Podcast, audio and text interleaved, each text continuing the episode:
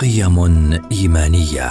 أخبرنا إياها رسولنا الكريم. نسلط الضوء عليها في برنامج نفحات إيمانية مع نسرين حمدان.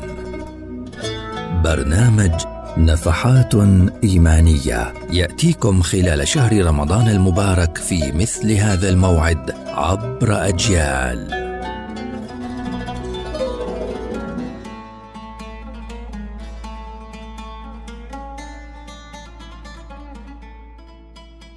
أهلا بكم سيداتي وسادتي في نفحات إيمانية جديدة. النميمة هي ذكرك أخاك بما يكره. هي رفع الحديث على وجه الإشاعة والإفساد. هي نقل الكلام بين الناس لقصد الإفساد.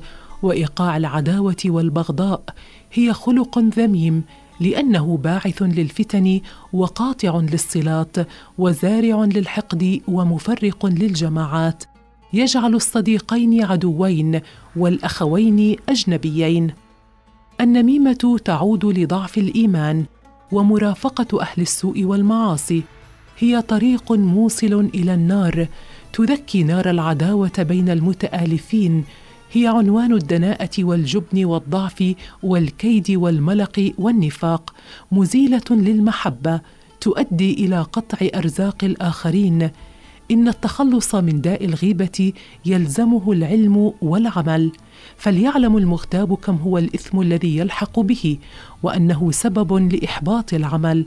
والتخلص من داء النميمة يكون بالوعي بخطورتها وتقوية الإيمان بالله وتربية الأفراد تربية إسلامية قائمة على الأدب والأخلاق وعدم الاستماع للنمام وكظم الغيظ والصبر عند الغضب.